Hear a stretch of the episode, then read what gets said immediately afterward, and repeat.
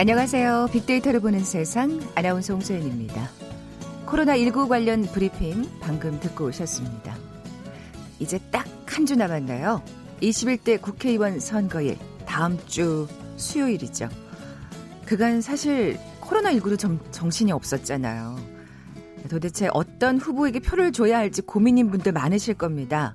하지만 아직도 시간은 충분히 남아 있습니다. 후보자와 당에 대해 꼼꼼히 챙겨보시고요.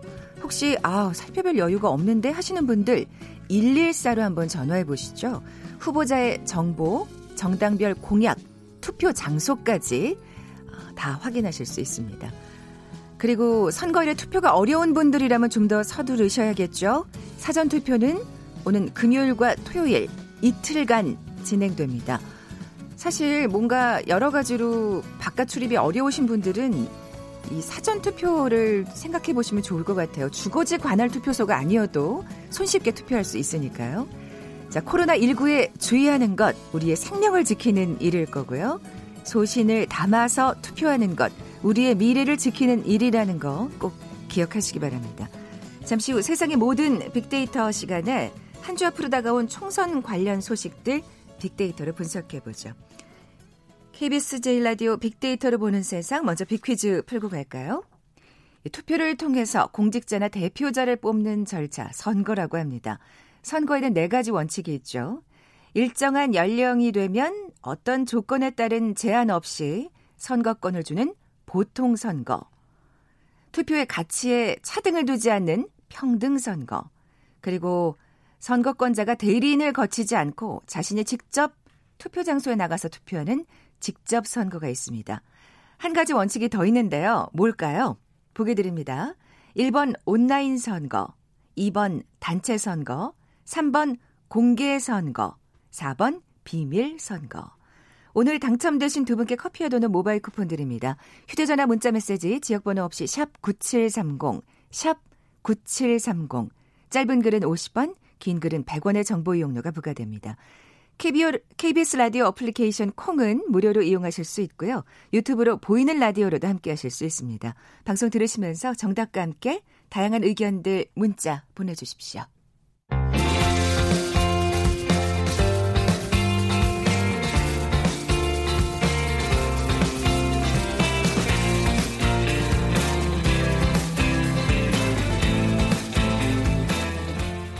궁금했던 모든 화제와 이슈를 빅데이터로 분석해보는 시간이죠. 세상의 모든 빅데이터.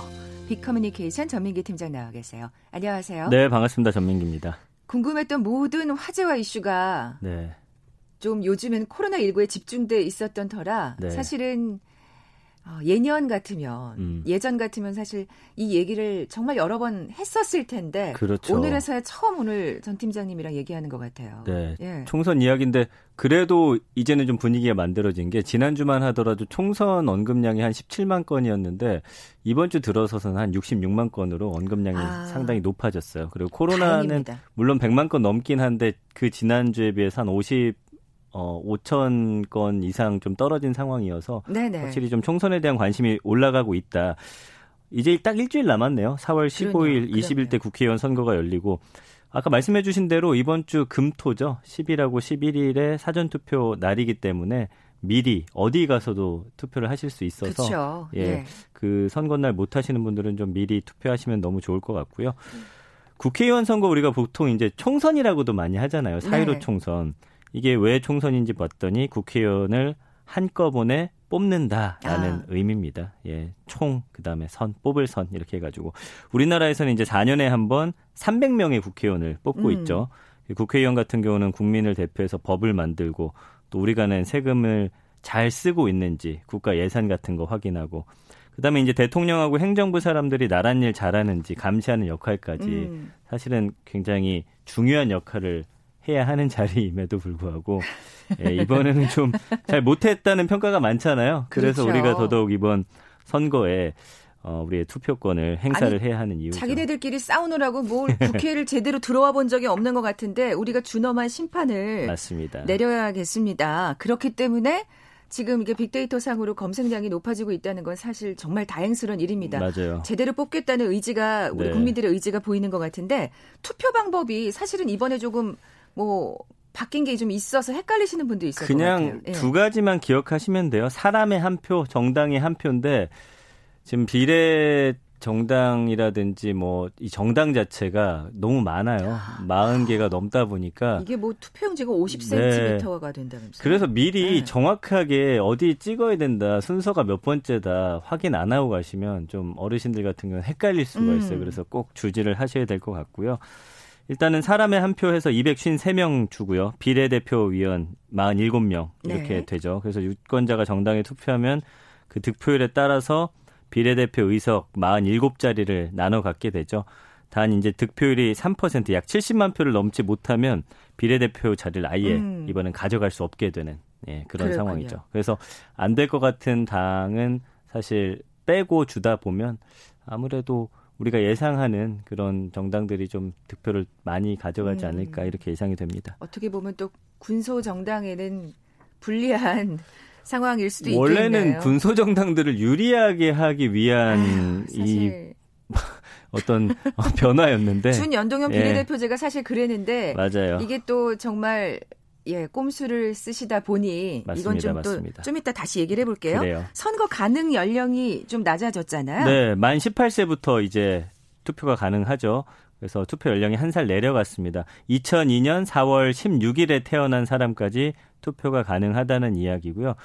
지금 그래서 관심을 받고 있죠. 이 청소년의 표심이 대체 어디로 향하는지 어. 아무도 모르잖아요. 야, 근데 진짜 이 첫 투표하는 이 친구들, 네. 예, 학생들 정말 궁금합니다. 설레기도 할 것 같고. 그래서 네. 처음 확인해 보는 거라 정당들도 사실은 설렘 반 긴장 반 음. 하면서 지켜보는 중인데 물론 아직까지 관심이 없는 학생들도 많이 있지만 제가 얼마 전에 토론회를 한번 봤거든요. 네. 이 18세 학생들이 나와서 정치에 대해서 좀 이야기를 하는 거였는데 좀 깜짝 놀랐어요. 생각보다 아. 정치를 바라보는 본인의 가치관이라든지 굉장히 좀 서 있는 친구들이어서 낮추면 사실은 어, 그 상황에 맞게 관심을 갖게 되고 그렇죠. 처음엔 좀 미숙하더라도 음. 그 경험들이 쌓이다 보면 좋아질 거라는 그런 저는 그런 개인적으로 예상을 하고 있습니다. 사실 뭐 18살 친구들 이렇게 지나가는 거 뭐 어른이죠, 뭐 어른.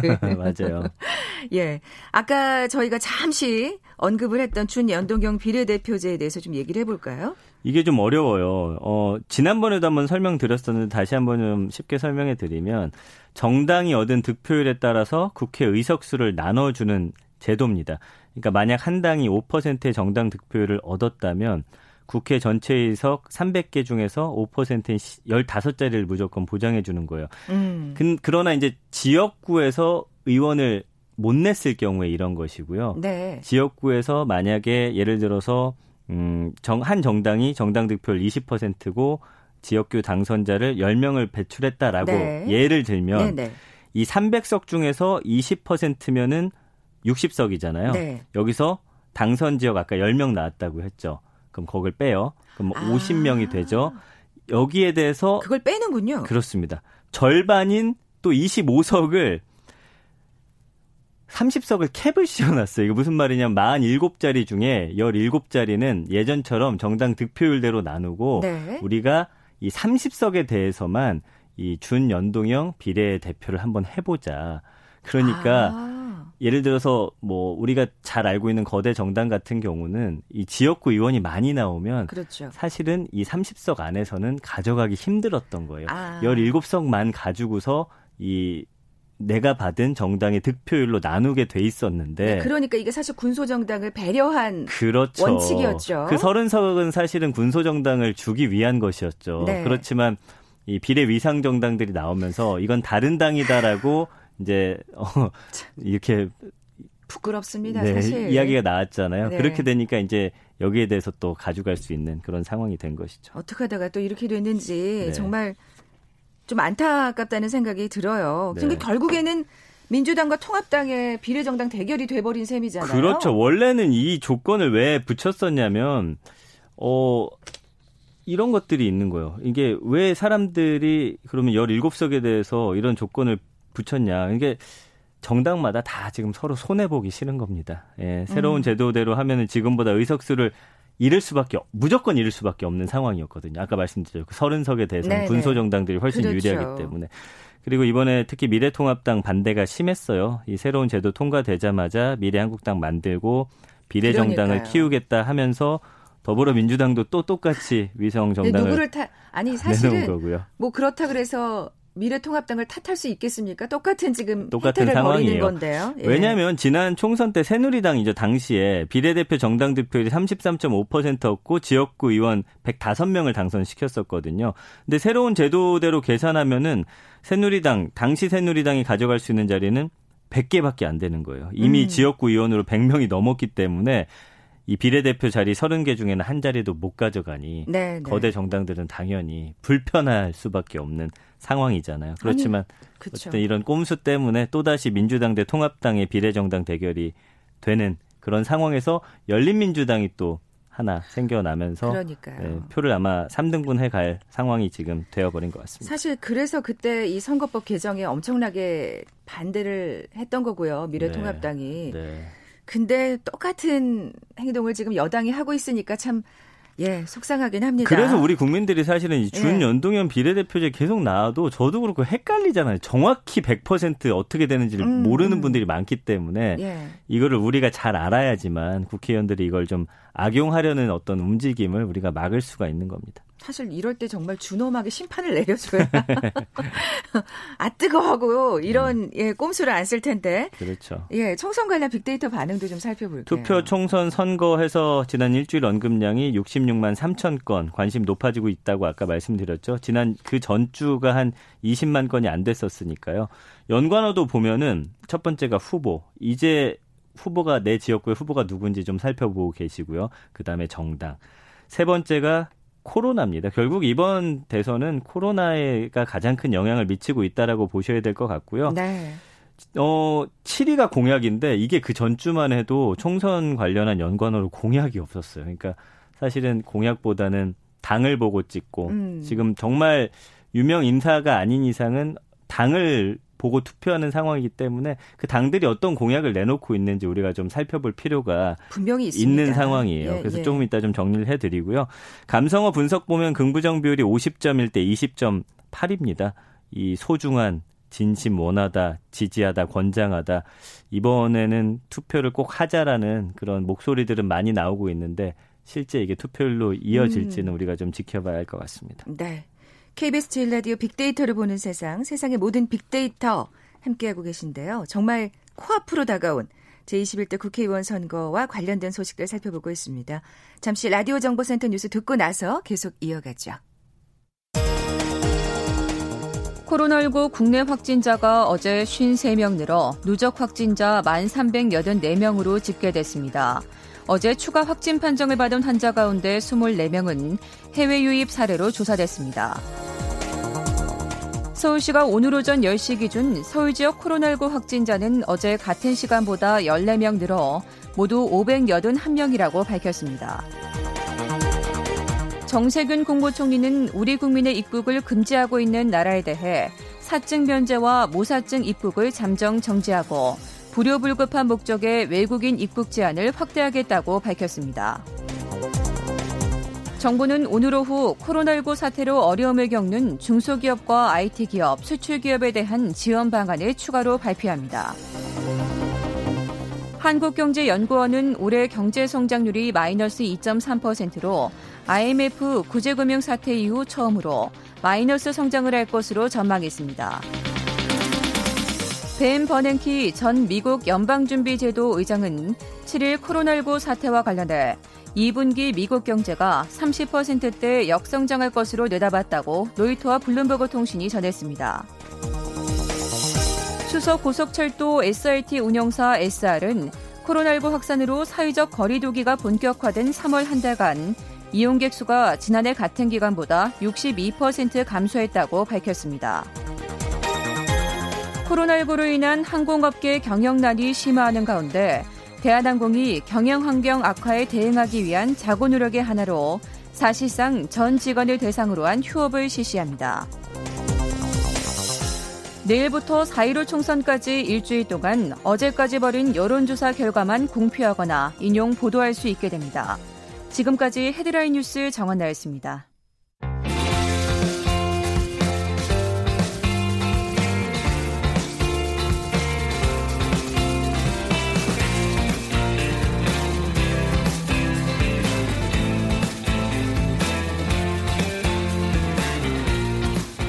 세상의 모든 빅데이터 오늘 총선 관련 소식들 살펴보고 있습니다.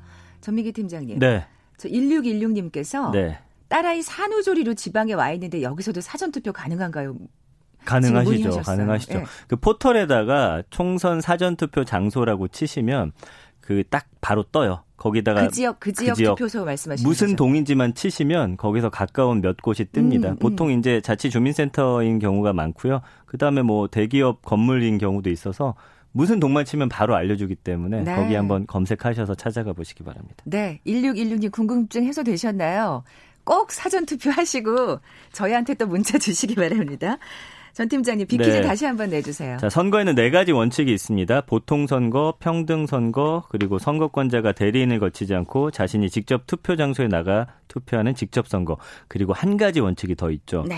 이 마지막은 투표자가 누구에게 투표했는지 알 수 없게 하는 원칙인데요. 음. 이것은 무엇일까요? 1번 온라인 선거, 2번 단체 선거, 3번 공개 선거, 4번 비밀 선거. 네, 오늘 당첨되신 두 분께 커피와 도넛 모바일 쿠폰 드립니다. 정답 아시는 분들 저희 빅데이터로 보는 세상 앞으로 지금 바로 문자 보내 주십시오. 휴대 전화 문자 메시지 지역 번호 없이 샵 9730, 샵 9730입니다. 짧은 글은 50원, 긴 글은 100원의 정보 이용료가 부과됩니다. 콩은 무료로 이용하실 수 있고요. 유튜브로 보이는 라디오로도 함께 하실 수 있습니다. 어, 앞서 이제 공약에 대해서 살짝 얘기를 나누었었는데 네. 음, 각 당의 공약을 조금 살펴볼 필요가 있을 그럴게요. 것 같아요. 국민들이 네. 좀 많이 관심 갖고 있는 분야들부터 해서 몇 개만 좀 살펴보면요. 먼저 좀 취업 분야 좀 살펴볼게요.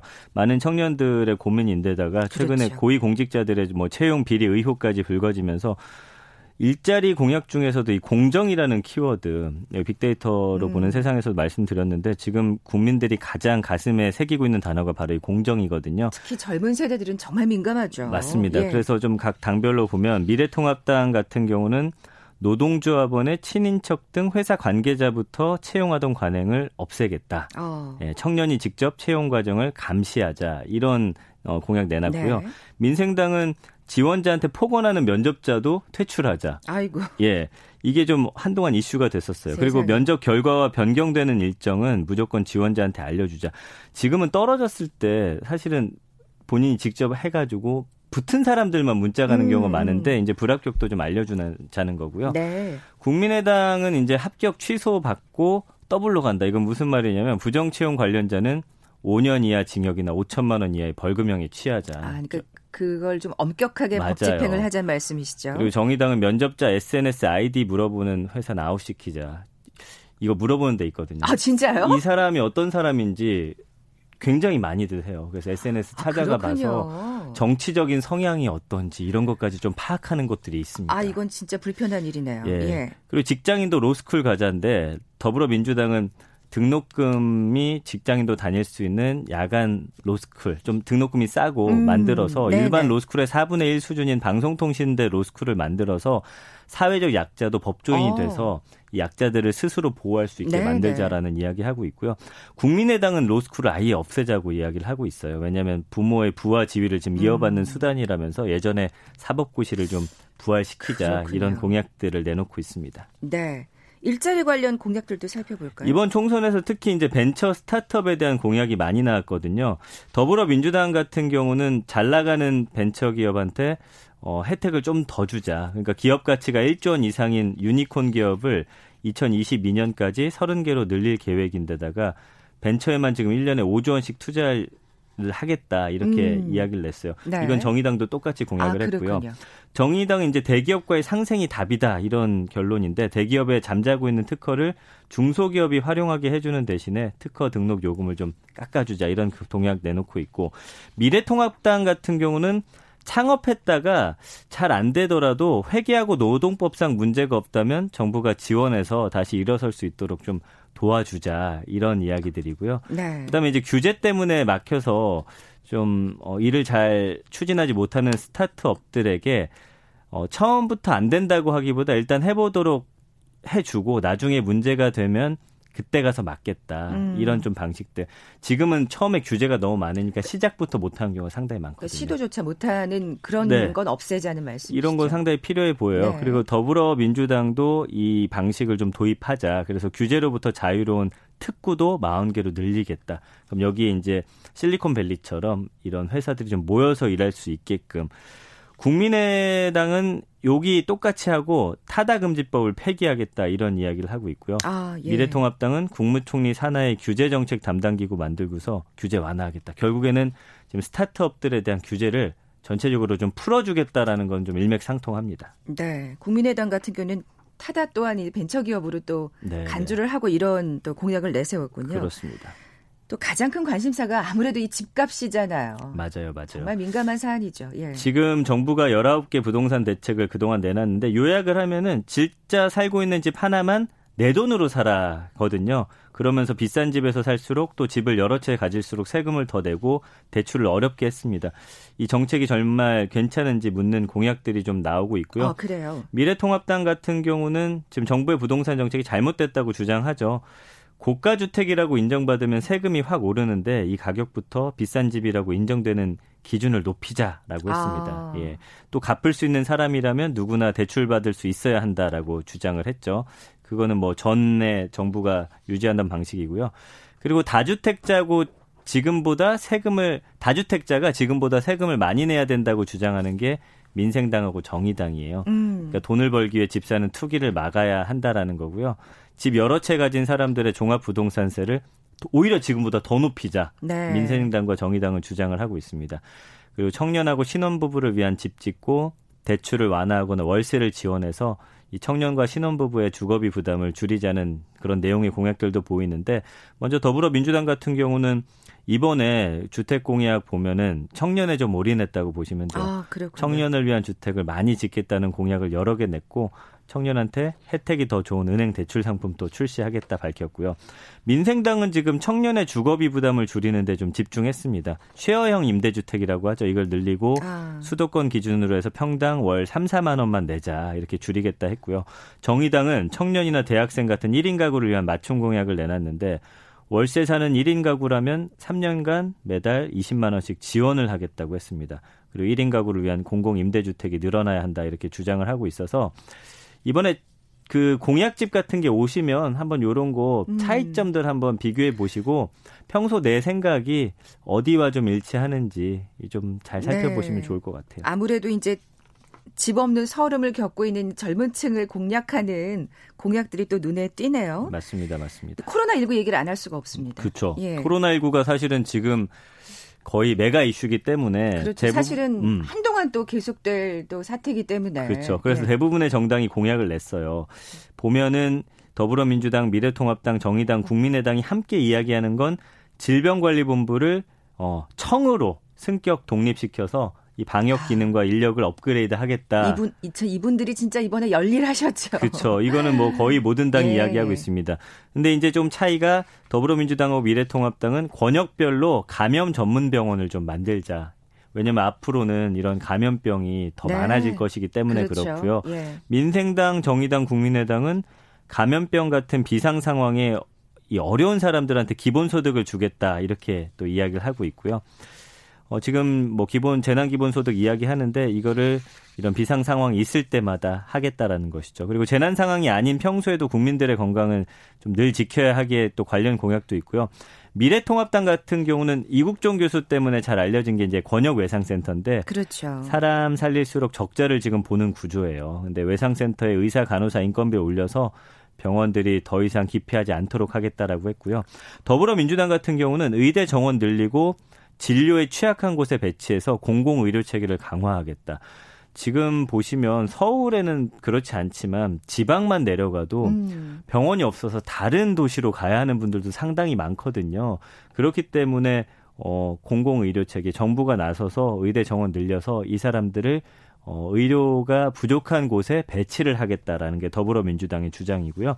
정의당은 전 국민 주치의제를 도입하겠다라고 했습니다. 그래서 나와 가족의 병력을 모두 알고 있는 의사에게 언제든 치료받을 수 있게 하겠다. 네. 좀 외국의 시스템이긴 합니다. 여기다가 1년의 병원비는 100만 원까지만 음. 내도록 지원하겠다. 뭐 이런 공약들 내놓고 있네요. 네. 사실 뭐 이번에 코로나 사태를 겪으면서 그래도 음. 다른 나라보다 참 우리나라 공공의료 기반이 잘 돼 있구나 하는 걸 좀 실감할 수가 있었는데요. 다들 놀랐고 그, 그다음 약간 욕했던 게 약간 뻘쭘해졌다는 분들도 계세요. 왜냐하면 우리가 선진국이라고 였던 미국과 유럽 같은 경우 이번에 그 의료 체계 무너지는 거 음, 보아하니 네. 우리나라만큼 잘 된 곳이 없다라는 거죠. 이번에 이제 공약들을 보니까 이렇게만 네. 된다면 정말 너무나 좋겠다는 생각이 드는데 맞습니다. 이것들을 잘 지켜 나가는지도 감시하는 게 또 국민의 역할일 겁니다. 지금 코로나 19 얘기를 하다 보니까 궁금해지는 게 네. 코로나 때문에 투표하기가 좀 어려우신 분들이 있잖아요. 아 맞아요. 뭐 격리하시는 분들도 그렇고. 네. 그래서 예. 자가격리가 그때 보니까 총선하는데 시 점으로 봤을 때 한 7만 5천여 명 정도가 자가 격리가 되고 있더라고. 이분들 어떻게 투표하느냐. 음. 그게 정부가 지금 대책을 세우고 있어요. 그래서